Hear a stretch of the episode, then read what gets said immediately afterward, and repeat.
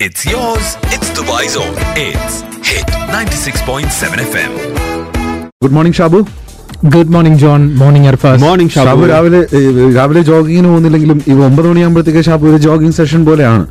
News മേക്കറിനുള്ള വേണ്ടിയിട്ടുള്ള സാധനങ്ങളൊക്കെ മേക്ക് ചെയ്യണമല്ലോ. ന്യൂസ് മേക്കർ ഇന്നിപ്പോ ന്യൂസ് മേക്കർ അല്ല. ഇന്ന് നമ്മൾ ബുക്ക് റിവ്യൂ ആണല്ലോ. ബുധനാഴ്ച ദിവസമാണ്. ഓക്കെ അപ്പൊ ഇന്നത്തെ ബുക്ക് റിവ്യൂ എന്ന് പറയുന്നത് ഇതിനു മുമ്പ് നമ്മളൊരു ദിവസം ഒരു വലിയ ഡിസ്കഷനാക്കി തന്നെ കൊണ്ടുവന്ന ഒരു കാര്യമായിരുന്നു പ്രത്യേകിച്ചും ഈ പ്രവാസികളായ ചെറുപ്പക്കാർക്ക് നാട്ടിൽ പോയി കഴിഞ്ഞാൽ ഈ വിവാഹാലോചന ഒരു വലിയൊരു വിഷയമാണ്. ഗൾഫാരൊന്നും ഇപ്പൊ ആർക്കും വേണ്ട. വേണ്ട എന്ന് പറയുന്ന ഒരു സംഭവം ഉണ്ടായിരുന്നു. അടുത്തിടെ അങ്ങനെ ഒരു സീരീസ് തന്നെ ഉണ്ടായിരുന്നു. കർണാടകത്തിൽ നിന്നും ആന്ധ്രാപ്രദേശിൽ നിന്നും മറ്റെവിടെ നിന്നെങ്കിലും ഒരു പെണ്ണിനെ കിട്ടുമോ എന്ന് അന്വേഷിച്ച് ഒരുപാട് മൂന്നാൻമാർക്ക് കത്തയക്കുന്ന അവർ ടെലിഫോൺ വിളിക്കുന്ന പുരുഷന്മാരെ കുറിച്ചിട്ടുള്ള വാർത്ത കേട്ടിരുന്നു. അപ്പൊ അത്തരം ഒരു സാഹചര്യത്തിൽ ഇന്നത്തെ ഈ ബുക്ക് റിവ്യൂവിനൊരു പ്രസക്തിയുണ്ട്. അതല്ല വിഷയം എ, പറയുന്നതെങ്കിലും ഒരു ചെറുപ്പക്കാരൻ അദ്ദേഹത്തിന്റെ വിവാഹ ആലോചനാ നാളുകളിലെ ആ സംഭവത്തെക്കുറിച്ച് വളരെ ഹാസ്യാത്മകമായി എന്നാൽ ഒരു നാടിന്റെ ചരിത്ര പശ്ചാത്തലം അല്ലെങ്കിൽ ആ നാടിന്റെ നാട്ടുകാരെ കുറിച്ച് കൂടി ചില കഥാപാത്രങ്ങളെ കൂടി അവതരിപ്പിക്കുന്ന ഒരു പുസ്തകത്തിലേക്കാണ് മധു കാഞ്ഞങ്ങാട് എഴുതിയ ബേളൂർ ഡയറിയാണ് ഇന്നത്തെ പുസ്തകം. Okay On the Big Breakfast Club. ആദ്യത്തെ ചോദ്യം ബേളൂർ എവിടെയാണ് എന്നുള്ളതായിരിക്കും അല്ലേ? അതെ.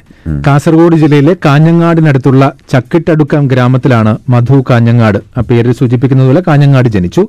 കാലിക്കറ്റ് യൂണിവേഴ്സിറ്റിയിൽ നിന്നും കൊമേഴ്സിൽ ബിരുദാനന്തര ബിരുദം ഇവിടെ ദുബായിൽ ജെന്നി ഫ്ലവേഴ്സിൽ അക്കൗണ്ടന്റായി ജോലി ചെയ്യുന്ന മധു കാഞ്ഞങ്ങാട് എഴുതിയ രണ്ടാമത്തെ പുസ്തകമാണ് ബേളൂർ ഡയറി. ഓക്കെ. രസകരമായിട്ടാണ് ഇതിനകത്ത് ഓരോ അധ്യായങ്ങളും പോകുന്നത്. ഞാൻ നേരത്തെ സൂചിപ്പിച്ചതുപോലെ നന്ദി എന്നത് വെറുമൊരു വാക്കിലോ വരിയിലോ ഒതുക്കാനുള്ളത്ര ചെറിയ വികാരമല്ലെങ്കിലും ചില പേരുകൾ കോറിയിട്ടില്ലെങ്കിൽ ഈ പുസ്തകത്തിന്റെ താളുകൾ അപൂർണമായി പോകും എന്ന് പറഞ്ഞുകൊണ്ട് അത് തുടങ്ങുന്നുണ്ട്.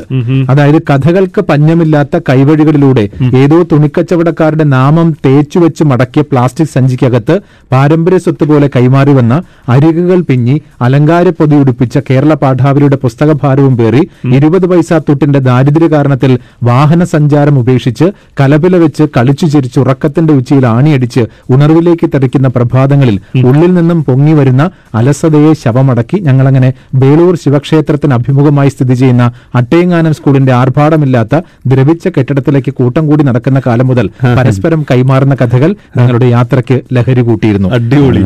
എന്ന് പറഞ്ഞുകൊണ്ടാണ് മധു തുടങ്ങുന്നത്. അപ്പൊ മധു ഈ കഥ പറയുന്ന വെച്ചാൽ ഇവിടെ നിന്ന് നാട്ടിൽ പോയി ഒരുപാട് പെണ്ണ് കാണേണ്ടി വന്നു. അപ്പൊ നമ്മൾ വിചാരിക്കും ഒരു പെണ്ണ് കാണലിനെ എങ്ങനെയാണ് ഒരു പുസ്തക രൂപത്തിൽ എഴുതി വെക്കാൻ പറ്റുക എന്നുള്ളത്. പെണ്ണ് കാണലിന്റെ ചരിത്രം അല്ലെങ്കിൽ പെണ്ണ് കാണലിന്റെ രസകരമായ സന്ദർഭങ്ങൾ പറയുന്നതിനോടൊപ്പം തന്നെ അതിന് ഓരോരോ ആ പോകുന്ന പോക്കിലുണ്ട് കാണുന്ന ചില കഥാപാത്രങ്ങളുണ്ടല്ലോ. അത് നമ്മുടെ നമ്മുടെ മനസ്സിനെ സ്പർശിക്കുന്ന വിധത്തിൽ മധു എഴുതിയിട്ടുണ്ട്.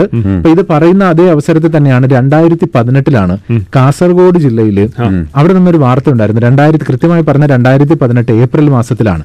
അപ്പൊ അതെന്ന് വെച്ച് കഴിഞ്ഞാൽ വിവാഹം കഴിക്കാൻ വേണ്ടി വധുവിനെ ലഭിക്കാത്ത പുരുഷന്മാരുടെ ഒരു സംഗമം അവിടെയുള്ള കുടുംബശ്രീ പെണ്ണുങ്ങളുടെ നേതൃത്വത്തിൽ നടത്തി. കാസർഗോഡ് മടിക്കൈ പഞ്ചായത്തിലായിരുന്നു. അവിടുത്തെ കുടുംബശ്രീ കൂട്ടായ്മയാണ് പുര നിറഞ്ഞ പുരുഷന്മാരുടെ സംഗമം എന്ന പേരിൽ തന്നെ ഒരു പരിപാടി സംഘടിപ്പിച്ചത്. അപ്പൊ അന്ന് ശരിക്കും പറഞ്ഞു കഴിഞ്ഞാൽ ഇവർ ആരെയും കുറ്റപ്പെടുത്തുന്നൊന്നുമല്ല. സാമൂഹ്യ പ്രശ്നങ്ങളെ നേരോടെ പ്രതിഫലിപ്പിച്ച ഒരു പരിപാടിയായിരുന്നു. ഈ അന്ന് പങ്കെടുത്ത മിക്ക ആൾക്കാരും പറഞ്ഞത് ഈ പെൺകുട്ടികളുടെ ഭർത്തൃ സങ്കല്പങ്ങളൊക്കെ മാറി അതുകൊണ്ടാണ് പുരുഷന്മാരിൽ പലരും പുര നിറഞ്ഞു നിൽക്കാൻ കാരണം അതായത് ഉത്തമമായ ദാമ്പത്യ ജീവിതം അതിനപ്പുറം ഭർത്താവിന് ഉയർന്ന ജോലി ശമ്പളം സൗന്ദര്യം തുടങ്ങിയവയൊക്കെ ഉള്ളതുകൊണ്ട് തന്നെ ഈ പറയുന്ന പോലെ തന്നെ മാച്ച് ആവുന്നില്ല പലതും. പലതും മാച്ച് ആവുന്നില്ല. അപ്പൊ മധു പോയി കണ്ട പല പെൺകുട്ടികളുടെയും ചില രീതികളും ഇത് തന്നെയായിരുന്നു ഈ കഥയ്ക്കകത്ത് പറയുന്നുണ്ട്. നമുക്ക് ആദ്യം മധുവിനോട് ചോദിച്ചു തന്നെ തുടങ്ങാം. ബേളൂർ ഡയറി എന്താണെന്ന് ഓക്കെ. മനുഷ്യൻ ഒരുപാട് മാനസിക പിരിമുറുക്കങ്ങളിലൂടെ കടന്നു പോകുന്ന ഇന്നത്തെ കാലത്ത് ഒരാൾക്കെങ്കിലും എന്റെ പുസ്തകം വായിച്ച് ചിരിക്കാനും ആ പിരിമുറുക്കങ്ങൾക്ക് ഒരു അയവ് വരുത്താനും കഴിഞ്ഞിട്ടുണ്ടെന്ന് അറിഞ്ഞാൽ അതൊരു വലിയ ഭാഗ്യമായി ഞാൻ കരുതുന്നു. ബേളൂർ ഡയറി എന്ന പുസ്തകത്തിന്റെ ഉള്ളടക്കം ഞാൻ കല്യാണാലോചനക്കായി പോയ പതിനഞ്ചോളം പെണ്ണുകാണലുകളുടെ വിശേഷങ്ങളാണ്. ഒരനുഭവ കഥയാണോ എന്ന് ചോദിച്ചാൽ അതേ എന്ന് പറയാമെങ്കിലും അതിൽ തന്നെ കുറെ കൂട്ടിച്ചേർക്കലുകളും ഏച്ചുകെട്ടലുകളും ഒക്കെ നടത്തി പാകപ്പെടുത്തിയ ഒരു കഥയാണ് ഇതിൽ പ്രവാസിയുടെ പെണ്ണുകാണൽ എന്ന ഭീകരാനുഭവത്തെ മുഖ്യമായ ഒരു ത്രെഡാക്കിയെടുത്ത് അതുമായി കൂട്ടിയിണക്കി എന്റെ ഗ്രാമത്തിലെയും എനിക്ക് ചുറ്റുമുള്ളതുമായ കുറച്ച് കഥാപാത്രങ്ങളെയും വിവരിച്ചതാണ് ബേളൂർ ഡയറി. വെറും ഒരു പ്രാദേശിക വാദം എന്ന നിലയിൽ പറയുന്നതല്ല. കർണാടകയിൽ നിന്ന് അങ്ങ് ഇറങ്ങുകയും ചെയ്തു. എന്നാൽ കേരളത്തിലോട്ട് അങ്ങോട്ട് എത്തിയതുമില്ല എന്ന നിലയിൽ ത്രിശങ്കു സ്വർഗ പരിഗണന നൽകപ്പെട്ട കറപ്റ്റഡായ ഉദ്യോഗസ്ഥരെ ശിക്ഷാവിധിയായി രാഷ്ട്രീയ നേതാക്കൾക്ക് സ്ഥലം മാറ്റാൻ ഉപയോഗിച്ചിരുന്ന ഒരു പാവം സപ്തഭാഷാ സംഗമഭൂമിയായിരുന്നു കാസർഗോഡ് ജില്ല.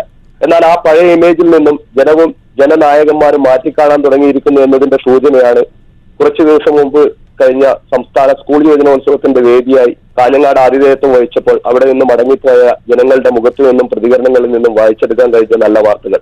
ഭാഷാപരമായ ഒരുപാട് പ്രത്യേകതകളുള്ള ഒരു ജില്ല എന്ന നിലയ്ക്ക് മലയാളികളായ മറ്റു ജില്ലക്കാർ തന്നെ നമ്മുടെ പ്രാദേശിക ഭാഷയെ വളരെ ഒരു കൗതുകത്തോടെയാണ് നോക്കിക്കാണുന്നത്.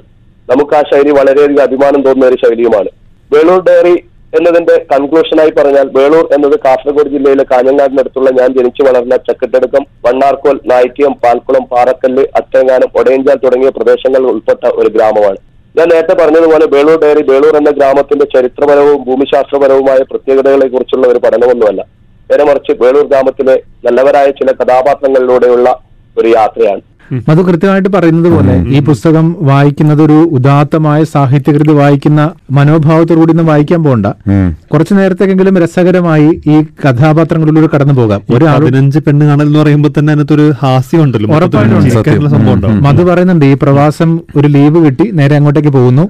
പുര നിറഞ്ഞു നിൽക്കുകയാണ്. പുര നിറഞ്ഞു നിൽക്കൽ ഒരു അപരാധമൊന്നുമല്ല. പക്ഷെ നാട്ടുകാർ മൊത്തം കാരണവന്മാരായിട്ട് ഉപദേശിക്കാൻ തുടങ്ങുമ്പോൾ നമുക്കതൊരു മഹാപരാധവും ഏക ജീവിത പ്രയാണം ഒരു ഭാരവുമായൊക്കെ തോന്നും. പക്ഷെ ഈ ഉപദേശികളൊന്നും തന്റെ പരിചയത്തിലും ബന്ധത്തിലും പെട്ട ഒരു പെണ്ണിനെ ചൂണ്ടിക്കാണിച്ച് തരിക എന്ന അപകട സാധ്യത ഏറ്റെടുക്കാൻ തയ്യാറാവില്ല. അതാർക്കുമില്ല ഉപദേശം എല്ലാവർക്കും ഫ്രീ ആയിട്ട് കൊടുക്കാം അഥവാ അങ്ങനെ കാണിക്കുന്നവരുണ്ടെങ്കിൽ അവരാണ് യഥാർത്ഥ മഹാന്മാർ.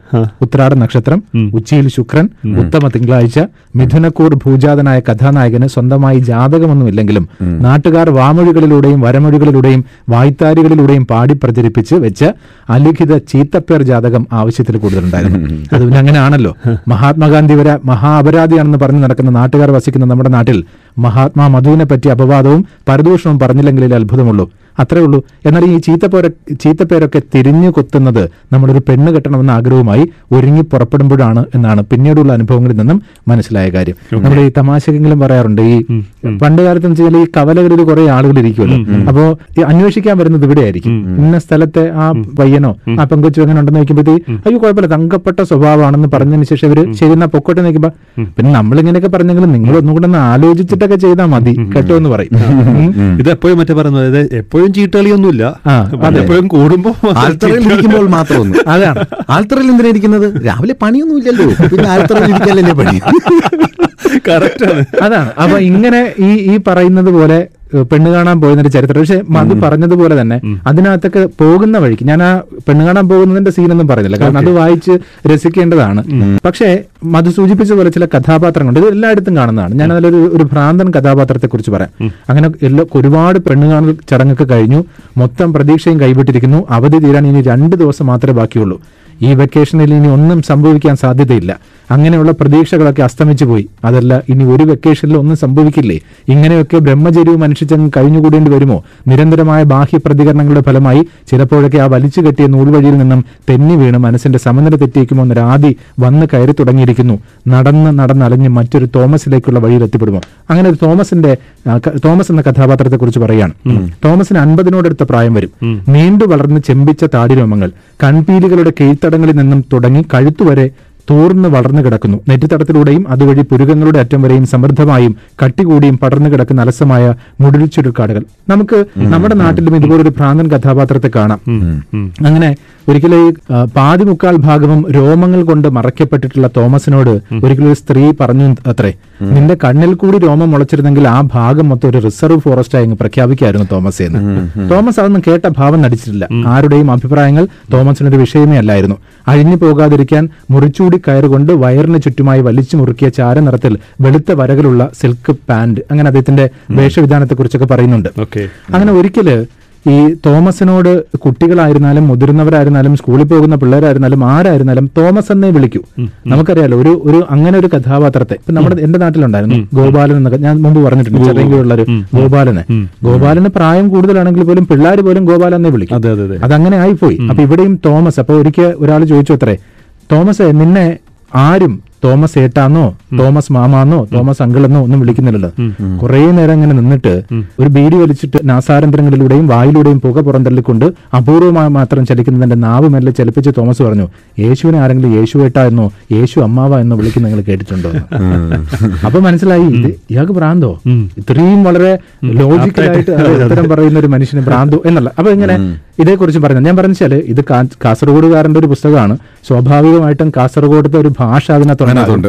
പ്രത്യേകിച്ച് നമ്മൾ ഈ ഈ മധു പറഞ്ഞതുപോലെ സ്കൂൾ യുവജനോത്സവ സമയത്ത് ഒരു നല്ല ഒരു പോസ്റ്റ് നമ്മൾ കണ്ടിട്ടുണ്ടായിരുന്നു. തിരുവനന്തപുരത്ത് നിന്ന് പോകുന്നവര് ഈ ഭാഷ കേട്ടിട്ട് ഇങ്ങനെ അന്തം വിട്ട് നിൽക്കുകയാണ് അവർ യഥാർത്ഥത്തിൽ പറഞ്ഞത് അവിടെ ഭക്ഷണമൊക്കെ റെഡിയാക്കി വെച്ചിട്ട് കഴിക്കാൻ വരാൻ വേണ്ടിയിട്ടാണ്. മധു തന്നെ പറയട്ടെ മധുവിന്റെ അങ്ങനെ ഒരു ഒരു ഒരു പോസ്റ്റിലെ കുറച്ച് കാസർഗോഡൻ ഭാഷ. അപ്പൊ നീ അറിഞ്ഞിട്ടാണേ?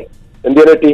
തെക്കുന്ന കുറെ കുഞ്ഞാലും വരുന്നുണ്ടല്ലോ അപ്പൊ പാട്ടും തോറ്റവും കളിയെല്ലാം ഉണ്ടല്ലോ ആ അറിഞ്ഞിനിപ്പാ റേഡിയത്തിലും ടിവിയിലും പറ്റി അതന്നെ പഞ്ചായത്തിക്ക അപ്പൊ ഇവിടുത്തെ ചെക്കന്റെ ഒക്കെ പണിയെടുക്കുന്നതിന്റെ പിള്ളേർ വരുന്നുണ്ടല്ലോ അതിറ്റൊക്കെ നിൽക്കാൻ ഇവിടെ ജാഗയാക്കണം എന്ന് പറഞ്ഞിട്ടുണ്ടായിരുന്നു ഇങ്ങനെ ഫോണാക്കുമ്പോ അതിന് ഇവിടെ പാങ്ങും തേട്ടി ഇമ്മപ്പ ഇല്ല പാങ്ങിലുള്ളത് നിന്നിട്ടല്ലേ ഒരാക്കൽ ഏറ്റവും നാല് വർഷത്തേക്ക് വരുന്നതല്ലേ? സാരില്ലപ്പ അപ്പൊ പൈക്കുമ്പോ കൊടുക്കാൻ എന്തിനാ ആക്കുന്ന ചോദിച്ചോക്ക് എന്തെങ്കിലും പറ്റുമ്പോഴോ ആക്കിയിട്ട് കൊടുക്കണ്ടേ? രാവിലെ ഒക്കെ കൊടുത്തുണ്ടാവും. അപ്പൊ കൂട്ടുവാനോട്ടി ആ അളവിൽ കുറച്ച് അടുവന്തിന്റെ പശുണ്ട് പിന്നെ ചെക്കൻ അന്ന് പീടികയിൽ പോയിട്ട് വരുമ്പോ കാക്കിന് ഉണക്ക് കോവച്ചൊരു മണിച്ച് അടിച്ചിന് അതിൽ നാല് പൗത്ത പറഞ്ഞും പാട്ടിയിട്ട് ചുരുക്കാക്കാന്ന് ഇതെല്ലാം ബായിക്ക് ഒക്കെ ഒറ്റേറ്റൊക്കെ അപ്പുറത്തോടെ പോരാന്റെ വയ്യപ്പുറത്ത് പറങ്കിക്കോയക്കൊരു പന്തലുണ്ട്. അതിൽ നാളിന് ചോദിച്ചിട്ട് കുറച്ചുകൂടെ. ഉം അതിലായതൊന്നുമില്ലപ്പാ പറ്റി മെടിയുന്ന്. പിന്നെ എനിക്ക് കയ്യപ്പോ കണ്ണുമൂടും കണ്ടാ. മാത്രം നമ്മളോടൊന്നും മുന്തിയറിയില്ല പിള്ളേർ നമ്മളെ മുമ്പൊന്നും തന്നെ ബായിക്ക് പറയും. നമ്മൾ എന്തെങ്കിലും വെറുതെ ബായിൽ നാവില്ല നോക്ക് കാസർഗോഡ് അല്ലാത്ത ആൾക്കാർ കേൾക്കുകയാണെങ്കിൽ അവർ വിചാരിക്കും പെണ്ണ് കിട്ടാത്തത് ലേറ്റ് ആവാനുള്ള ഒരു കാരണം ചിലപ്പോൾ ഇതായിരിക്കും. അല്ല ഇത് കുറച്ച് അറബിക്കാരെന്നെങ്കിലും കുഴപ്പമില്ലായിരുന്നു. നമ്മൾ എങ്ങനെയും പിടിച്ചെടുത്ത ഇത് പിടിച്ചെടുക്കാൻ വലിയ ബുദ്ധിമുട്ടായിരുന്നു നേരത്തെ പറഞ്ഞ പോലെ സ്കൂൾ യുവജനോത്സവത്തിന് തിരുവനന്തപുരത്ത് നിന്നൊക്കെ കുറച്ച് പിള്ളേർ വരുന്നുണ്ട്. അപ്പൊ അവർക്ക് അവിടെ ഈ ഹോട്ടലുകളൊന്നുമില്ല. വീടുകളിൽ തന്നെയാണ് സ്ഥലം ഒരുക്കി കൊടുക്കേണ്ടതെന്ന് പറഞ്ഞിട്ട് അവർ തമ്മിലുള്ള രണ്ടുപേര് തമ്മിലുള്ള സംഭാഷണത്തെ കുറിച്ചാണ് പക്ഷെ ഇങ്ങനെ ഒരു സംഭാഷണമാണ് പക്ഷെ കാസർഗോഡിന്റെ ആ ഭാഷ അങ്ങനെ പൂർണമായിട്ടല്ല രണ്ട് ഒന്ന് രണ്ട് കഥാപാത്രങ്ങൾ പറയുന്നുണ്ട് അങ്ങനെ രസകരമായിട്ട് ഈ ഒരു പെണ്ണുകാണൽ അനുഭവങ്ങളിലൂടെ ഒരു നാടിന്റെ ചില നല്ല നല്ലതും ചീത്തയുമായിട്ടുള്ള കഥാപാത്രങ്ങളെയും സന്ദർഭങ്ങളെയൊക്കെ കുറിച്ച് പറയുന്നതാണ് ബേളൂർ ഡയറി. കൈരളി ബുക്സ് ആണ് പ്രസിദ്ധീകരിച്ചിട്ടുള്ളത് മധു കാഞ്ഞങ്ങാട് എഴുതിയത്. Book review. Book review on the Big Breakfast Club.